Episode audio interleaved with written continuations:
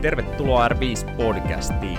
R5 on helsinkiläinen yritys, joka tarjoaa fysiikkavalmennusta, kuntotestausta, fysioterapiaa, jalkaterapiaa, hierontaa, yritysliikuntaa, hyvinvointiohjelmia yrityksille ja kaiken näköistä muutakin. Ja meidän sijainti on tässä Helsingin Metsälässä.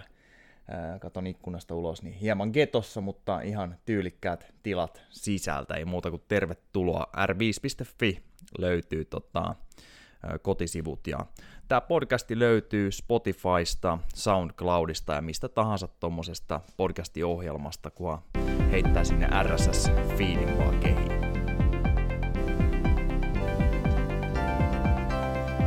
Tervetuloa mukaan taas pikku tauon jälkeen. Pahoittelut siitä, mutta tässä on ollut kaikilla nyt sen verran kiire taas pari viikkoa, mikä sinänsä on ihan bisneksen kannalta positiivista, että nyt ei ole sitten tota, riittänyt rahkeet nauhoitella, nauhoitella podcastia, mutta tänään vedetään soolo sitten tästä ja, ja tota, ensi viikolla taas jatketaan kahdestaan tai kuka tietää, jos kolmista on kiinni, mutta tota, mä nostan tänään muutamat tutkimukset esiin, esiin tota, mitä mä oon tuossa lupaillutkin ja edelleen kestävyys aiheeseen liittyen, mutta pari tämmöistä mielenkiintoista.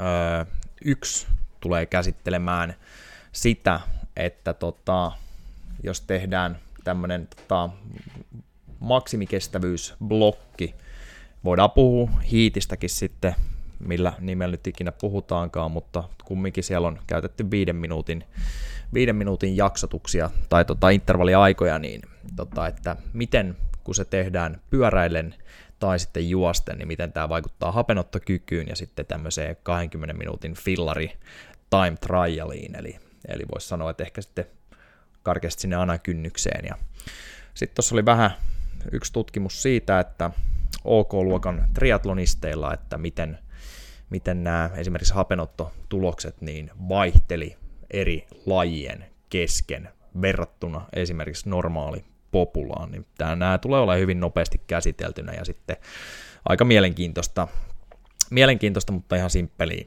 tietoa. Joo, tosiaan tässä on, tässä on kiirettä pitänyt firmalla ihan yhdellä jos toisellakin ja, ja tota, hommat pyörii sillä mukavasti. Kaiken näköistä pikku flunssakierrettä on ollut, ollut itsellä, mutta tuntuu olevan nyt takana ja sain Ouraan lätkästyä omaan tasoon nähden niin kovimmat HRV-tulokset nyt pitkään aikaan, kun taas on lähtenyt iisisti vaan liikkeelle ja se on selkeästi ollut siellä PK-alueella, niin kävelyä tai easy pyöräilyä, niin tota, se on ollut ihan motivoivaa ja näkee, että se vaikuttaa siihenkin suuntaan sitten, että tota, palautumiskyky ja näin. Ja pitäisi todennäköisesti enemmänkin alkaa suunnittelemaan ja seurailemaan omia reenejä tuon tota, Ouran palautumisen ohjauksen mukaan, koska tota, se nyt on ollut käytössä tässä itselläni jo puolisen vuotta tai vähän enemmänkin ja korreloi tosi hyvin kyllä omien fiilisten kanssa. Ja kyllä se huomaa, että silloin, silloin kun painelee päälle tuossa vaan kiireessä ja tekee suhteessa niin paljon enemmän kovia reenejä, niin kyllä se aina jää melko nihkeeksi se palautuminen.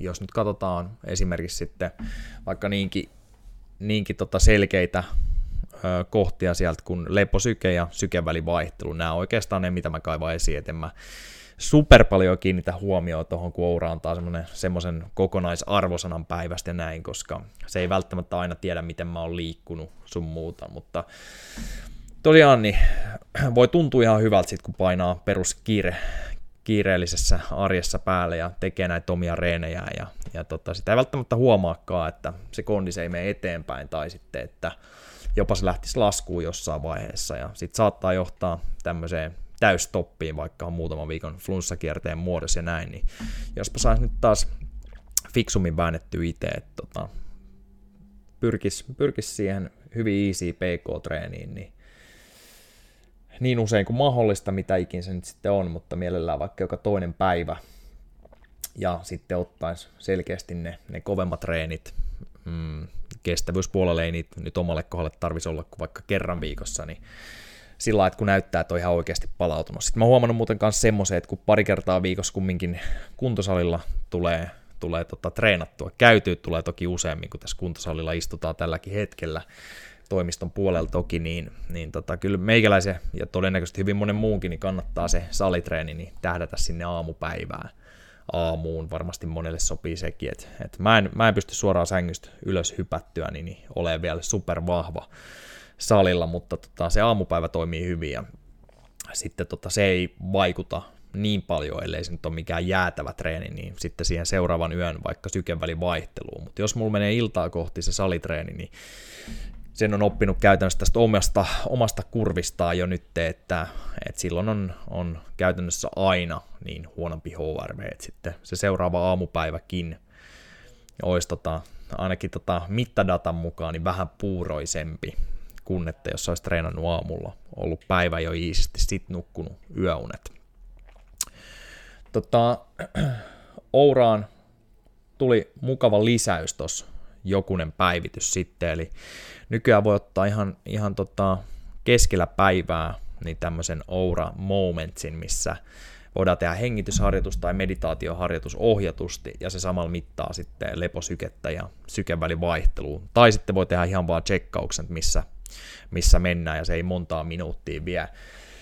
Niin tota, on huomannut kyllä itse, että nämä kymmenenkin minuutin rentoutumisharjoitukset niin jeesaa siihen palautumiseen. Ja siinä saattaa täräyttää taas kerran niin aika kovatkin HRV-lukemat itselleen. Ja taas ne päivät, jolloin ei ole palauduttu hyvin, että ei kannattaisi kareenaa, niin se kyllä kertoo sen myöskin silloin, mutta välillä ihan tuommoisena päivän rentoutumismomenttina, niin on, on lyönyt melkein, tai on lyönytkin kovemmat ö, sykevälivaihtelulukemat kehiin siihen kuin yöunien aikana, eli se on ollut ihan siisti, siisti nähdä, ja silloin ehkä vois kans, se voisi kertoa sen, että se ollaan aika mukavasti palautuneena, että ehkä siitä voisi lähteä reenaamaankin sitten tiukemmankin setin.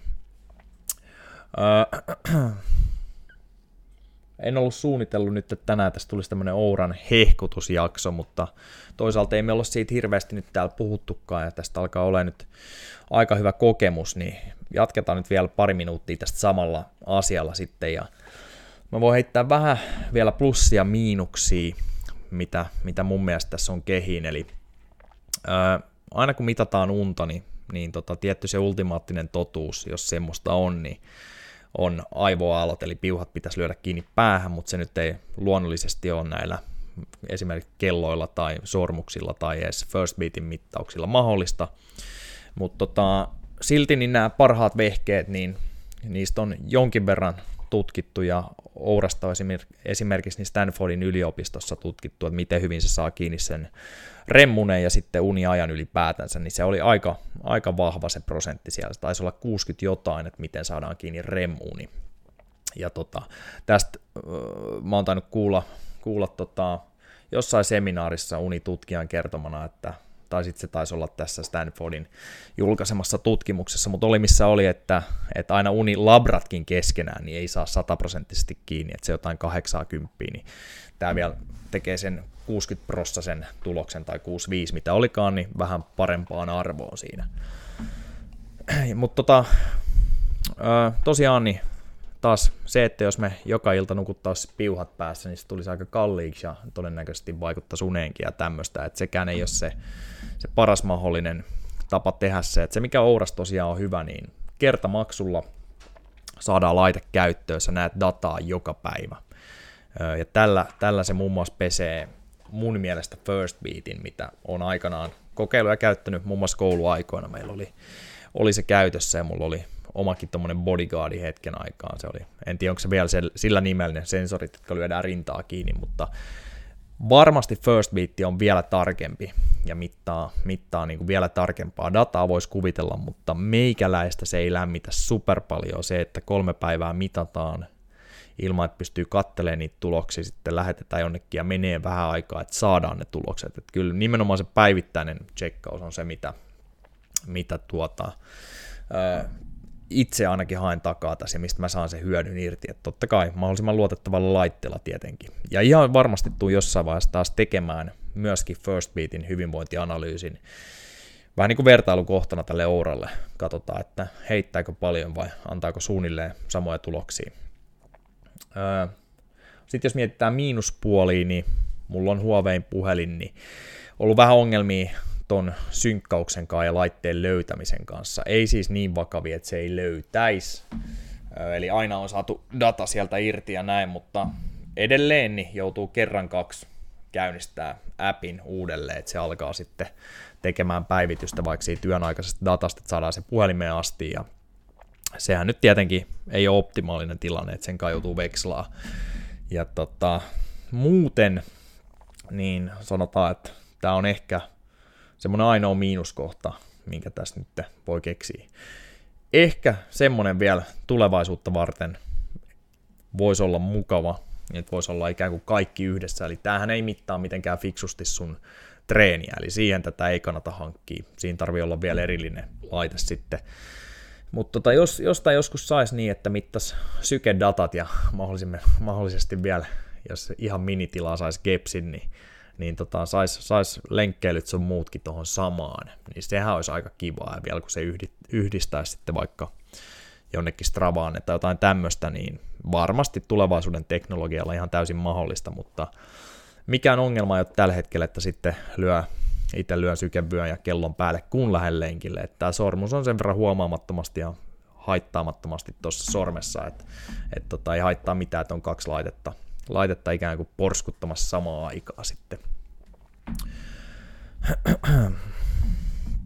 Yes, mutta se oli nyt tämmönen pieni läpikäynti Ourasta ja katsotaan mun mikin piuha välillä sekoilee tässä katoo oma ääni kuulokkeissa, mutta nyt saatiin taas takas. Se ääni tulee kyllä koko ajan näköjään nauhalle tästä, että ei siinä mitään.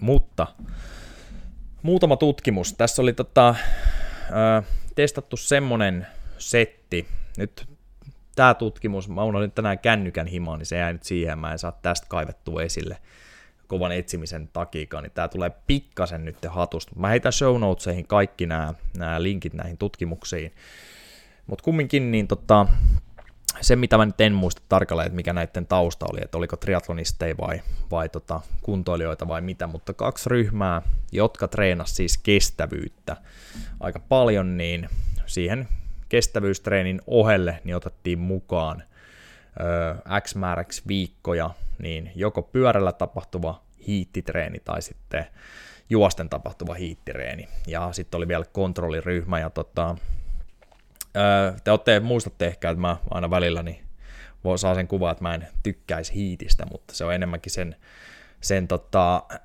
termin heittelystä mediassa. Eli, eli tota, jos me mietitään nyt, että mulla olisi suunnitelmallinen ohjelma, niin mä en voi vaan sanoa, että mä oon tehnyt hiittiä tänään. Se ei kerro vielä yhtään mitään, mutta tässä tutkimuksessa se oli ihan siis laadukas homma, eli ne teki viiden minuutin intervalleja, missä syke oli ainakin sen 85 pinnaa maksimista, ja sitten vielä ö, testeillä oli tsekattu se, että oltiin yli 4 millimoolin happamuuksissa, että maksimikestävyysalueella, eli viiden minuutin maksimikestävyys vetoja. Hyvinkin tämmöinen treenityyppi, mitä itsekin tulee niin ohjelmoituu kuin käytettyä silloin tällöin, vaikka raskasta onkin vetää. Kumminkin niin tota, sekä pyörällä tehdyt hiitit että sitten juosten tehdyt hiitit niin parans ryhmän hapenottokykyä.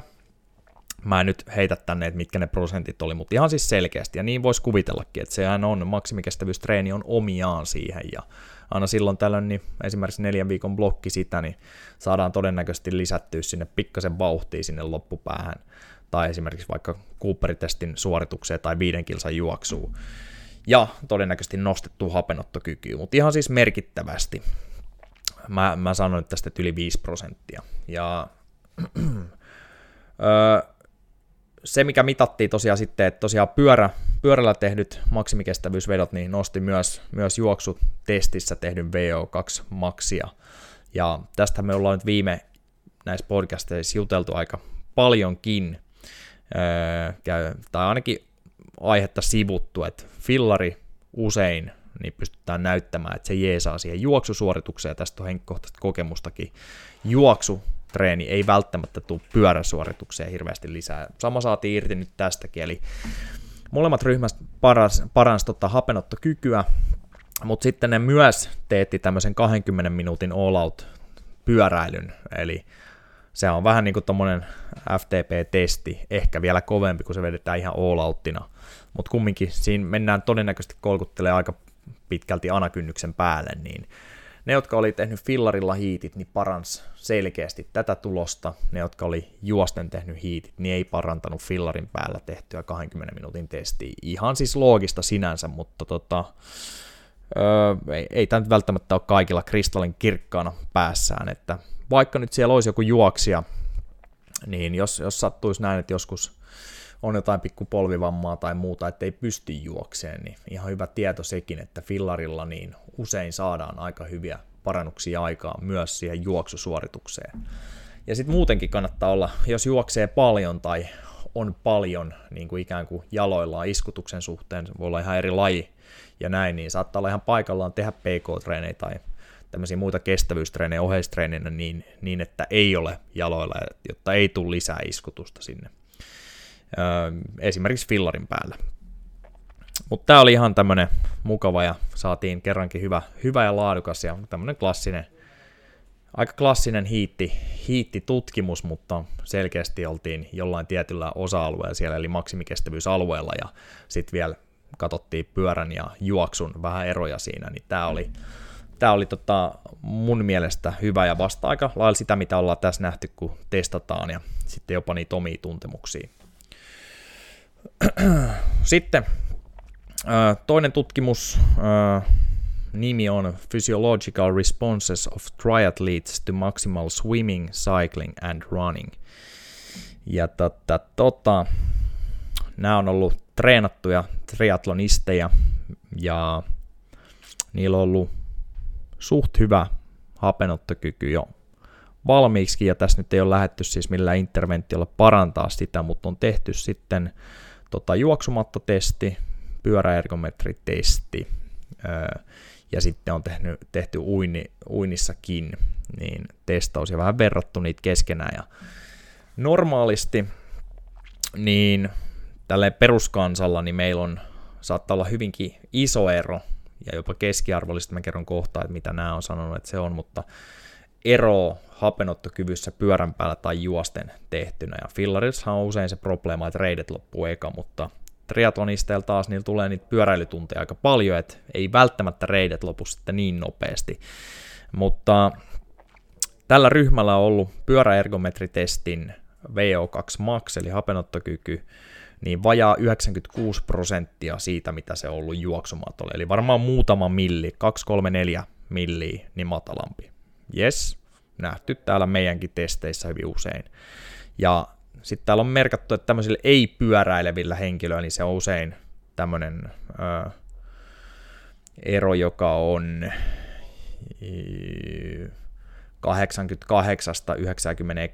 88-92 prosenttiin karkeasti. Eli tota, siellä saattaa tulla jo hyvinkin selkeitä yhden kuntotason eroja sitten. Ja sitten taas ne, jotka on ihan niin kuin pelkkiä pyöräilijöitä ja harrastaa sitä, niin se ero on pienempi. Eli niillä saattaa jopa käydä niin, että ne riipasee kovemman VO2 Max-testin pyörällä kuin juosten, eli 98 prosenttisesti viiva 105 prosenttia. Sinänsä ihan luonnollista, että jos reidet hyvin kestää pyöräilyä, on tehnyt sitä vuosikausia, se on oma laji ja näin poispäin, vaikka onkin niin kuin aika sinne painottuu reisiin, niin taas niin juoksu voi olla hyvinkin erilaista ja eri tuntusta.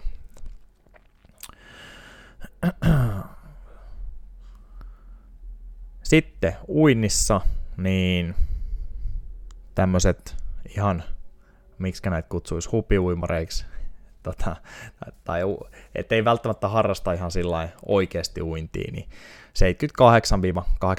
78-82 pinnaa matalampi VO2 max kuin juosten, ja sitten taas eliteuimareilla, niin, niin tota, nämä on tässä tutkimuksessa tuonut esille, niin se on yleensä 93-95 pinnaa siitä juoksun maksimaalisesta hapenottokyvystä. Ja sehän nyt on ihan, varmasti tiedätte, jos olette käynyt uimassa, varsinkin jos ei ole hirveän hyvä uimaa, niin se 25 tai 50 metriä jo tuntuu, vaikka koittaisi vetää iisisti, että jumalation, niin mä menen hapoille tässä. Ja varmasti sitten, että mitä enemmän on juossut, mitä kovempi, py, tai siis uinu, mitä kovempi tekijä siinä on, niin sen tottuneemmat sitten ylävartalo ja hartiat, käsivarret, jne. on siihen, niin tota, suhteessa saa kovemman tuloksen riipastua sitten.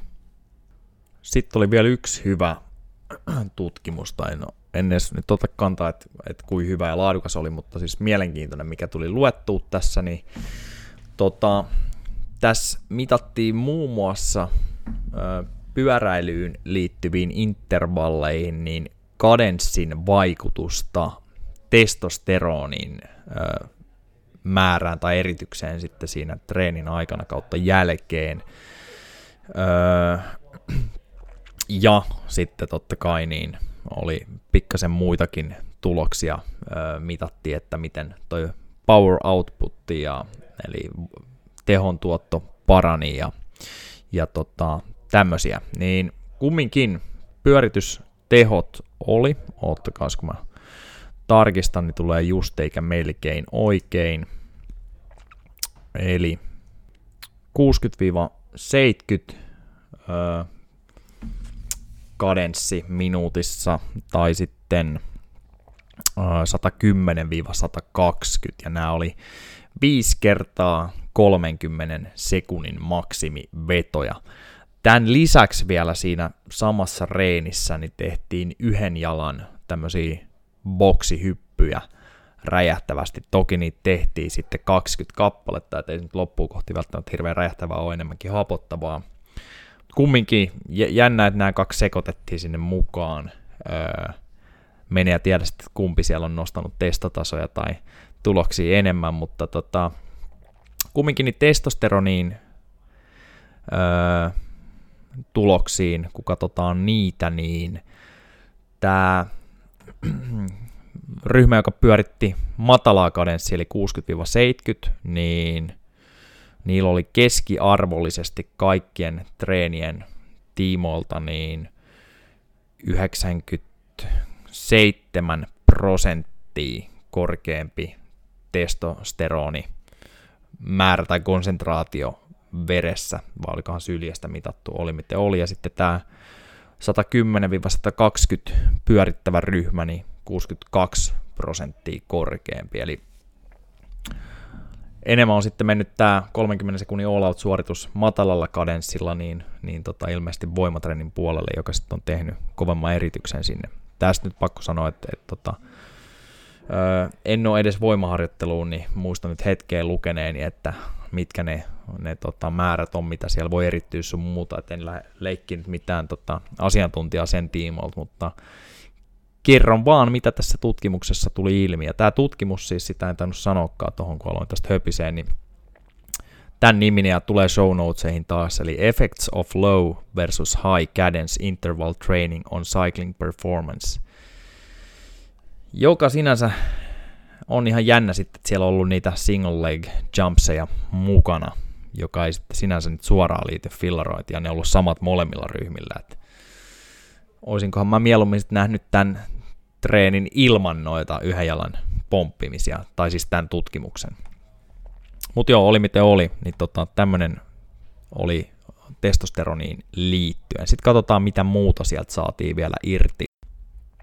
Joo, eli matalan kadenssin ryhmä niin paransi enemmän tuloksia kuin sitten kovemman kadenssin ryhmä, ja nämä tulokset oli seuraavanlaisia.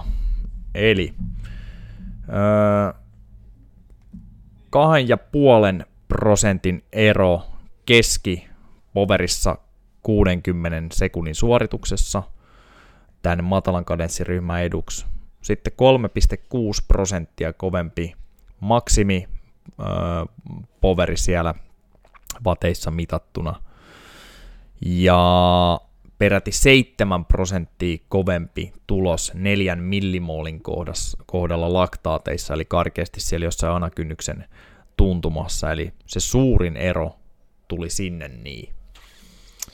Ja tota, molemmat parans sitten pikkasen myös hapenotto kykyään 3,2 pinnaa. Mutta joo, selkeästi niin matalan kadenssin ryhmä niin pesi tässä kovemman kadenssin ryhmän ja öö, kyllä se varmaan pitää ottaa huomioon tässä omassa pikkupyöräilyreenissään niin tämä homma, vaikka se olisi mukavampi, varsinkin kovempia vatteja, niin pyörittää kovemmalla pyöritysnopeudella ainakin tuntuu pikkasen helpommalta silloin, mutta ehkä nyt pitää ottaa ja suunnitella itselleen joku blokki johonkin kohtaan, kun mennään noita vaikka tota 30 sekunnin nopeuskestävyyssettejä, niin selkeästi matalemmalla kadenssilla. Ja voin kuvitella, että monet teistä pyöräilijöistä, niitäkin varmaan on siellä kuulijoiden joukossa, niin, niin tota, tämän tyyppiset kadenssilla pelailut treeneissä ei ole mitenkään, mitenkään uutta tai erilaista. Eli tota, tässä ei nyt varmastikaan tuoda mitään mullistavaa teille, mutta taas kerran tämmöinen ihan mielenkiintoinen. En, en mä välttämättä olisi arvannut, että jokaisella noilla mitattavilla osa-alueilla tuossa olisi tullut tommoset tulokset, että en, en tiedä miksi, mutta mä olisin ehkä ajatellut, että jos pyörittää kovemmalla kadenssilla se 30 sekkaa, niin saattaisi tuoda enemmän vaikutuksia hapenottoon positiivisesti se. Mutta toisaalta siinähän nyt ei niitä eroja tullutkaan. Mutta sitten se, että, että tota, tämä voiman tuotto niin parani monella eri mittarilla mitattuna matalan kadenssiryhmän eduksi, niin tota, ihan mielenkiintoista. Tarkoittaa nyt sitä, että tätä, tätä saa ja ehkä pitää alkaa tekemään. Alright, ei mitään. Ei, ei, tällä kertaa ei tän enempää nyt kuin soolona höpistää ja tosiaan tutkimuksia on tullut käyty tässä lähinnä läpi ja ei tässä hirveästi enempää nyt ole asiaa, niin pidetään tämä lyhyenä tällä kertaa ja palataan asiaa ensi viikolla. Kiitti kuuntelusta, morjes!